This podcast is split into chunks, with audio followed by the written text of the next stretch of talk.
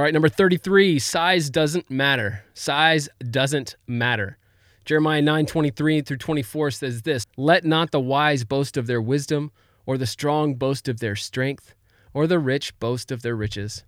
But let the one who boasts boast about this, that they have the understanding to know God.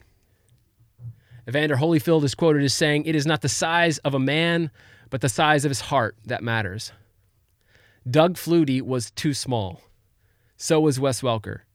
Steve Smith, Maurice Jones Drew, Barry Sanders, all undersized.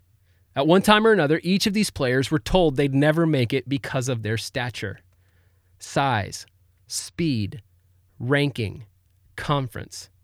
Not one of these things proves who will win or who will lose. You will never convince me that size decides the outcome. My senior year of high school, I played on an 8 and 1 top 10 football team in the state of Kansas. Our final regular season game was against our crosstown rival who happened to be the 9 and 0 reigning state champions. I played right corner, and it was my job to keep outside containment and squeeze every play inside to our all-state linebackers. This was a big task because our opponents led the league in rushing, often utilizing a left sweep to rack up yards.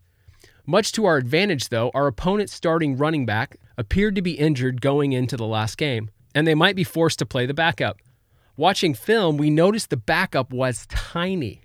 At most, he was 5'6, maybe 130 pounds, and I was elated. With such a tiny running back, I figured I was up to the task. Boy, was I wrong. It was awful. Not only did I fail to keep outside containment, their running back rushed for more yards on us that game than anyone had all season. We lost handedly, and I was crushed. The next season, that backup became their starter. He eventually landed at Kansas State and went on to fame and fortune with the San Diego Chargers, the New Orleans Saints, and now the Philadelphia Eagles. When I played against him in high school, they called him Little Tank. Today, this all pro running back simply goes by his real name, Darren Sproles. What excuses are you hiding behind? Are you too small? Are you too young? Are you just a walk on? How do you tell yourself the cards are stacked against you? Quit making excuses.